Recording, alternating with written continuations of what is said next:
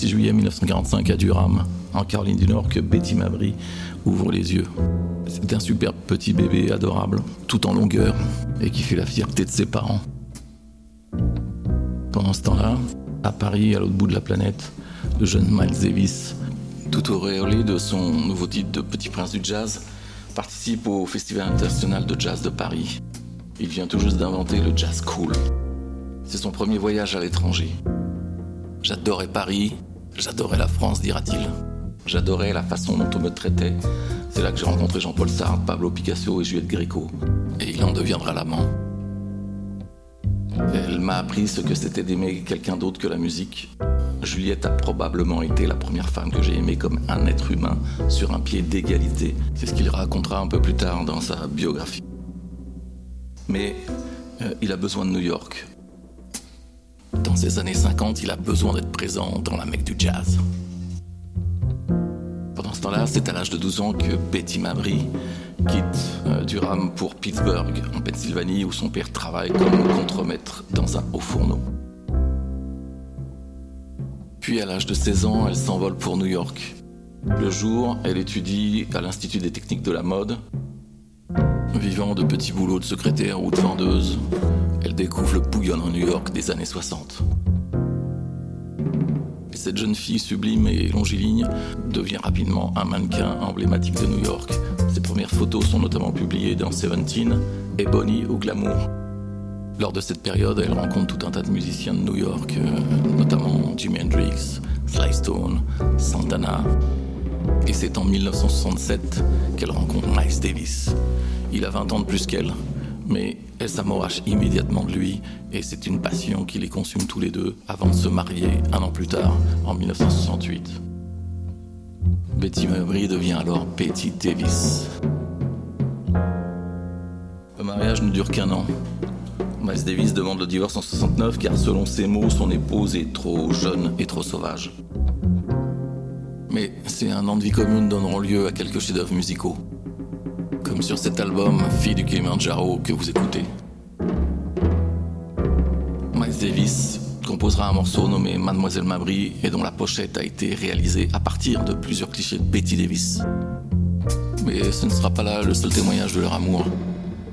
Miles Davis admettra assez facilement que son passage à l'électricité euh, est bien dû à la rencontre avec Hendrix et Sly Stone par l'entremise de sa jeune épouse, maintenant ex-épouse.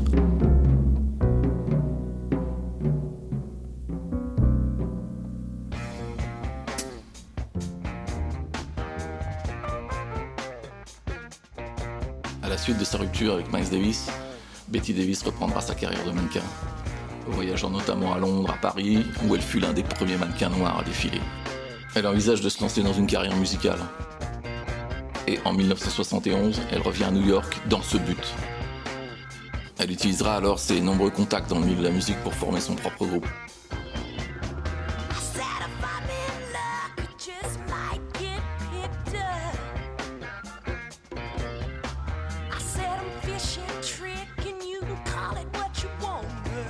On y retrouvera la crème de la crème des musiciens issus des groupes célèbres de la côte ouest des États-Unis, les musiciens les plus funky de la planète. Malheureusement, l'album reçut un accueil mitigé, pour le moins. Les paroles explicites sexuellement de Betty Davis choquèrent jusqu'à l'intelligentsia noire. Et des groupes religieux organisèrent des manifestations lors de ces concerts, qui occasionnèrent des annulations en de tous ces concerts. Elle était juste précurseur de cette libération de la parole de la femme et de son désir sexuel. 40 ans avant Nicki Minaj ou Cardi B, elle exprimait ce que personne n'avait osé exprimer avant elle. Elle fit encore deux albums qui sont devenus mythiques. Et puis un jour, euh, un peu las de devoir se battre euh, à la fois contre les ligues de vertu, les musiciens, sa maison de disques, elle disparut totalement du show business et plus personne n'eut aucune nouvelle d'elle.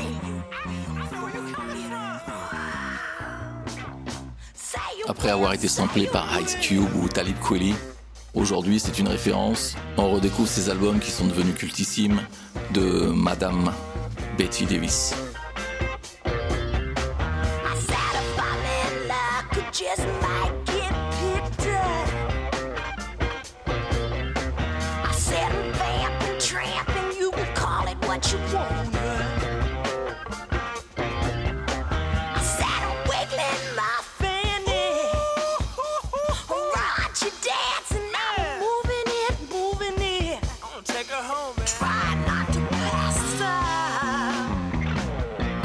Pas, surtout pour la route, un petit dernier. Pour écouter correctement Betty Davis et Miles Davis, je vous invite à vous servir un Dark Side. Prenez un verre à long pied, ajoutez-y 7 euh, centilitres de gin sec London, 2 centilitres de Barolo Chinato, 3 petits traits de pécho amer, et garnissez d'une petite cerise au marasquin. Vous allez boire la couleur de la nuit.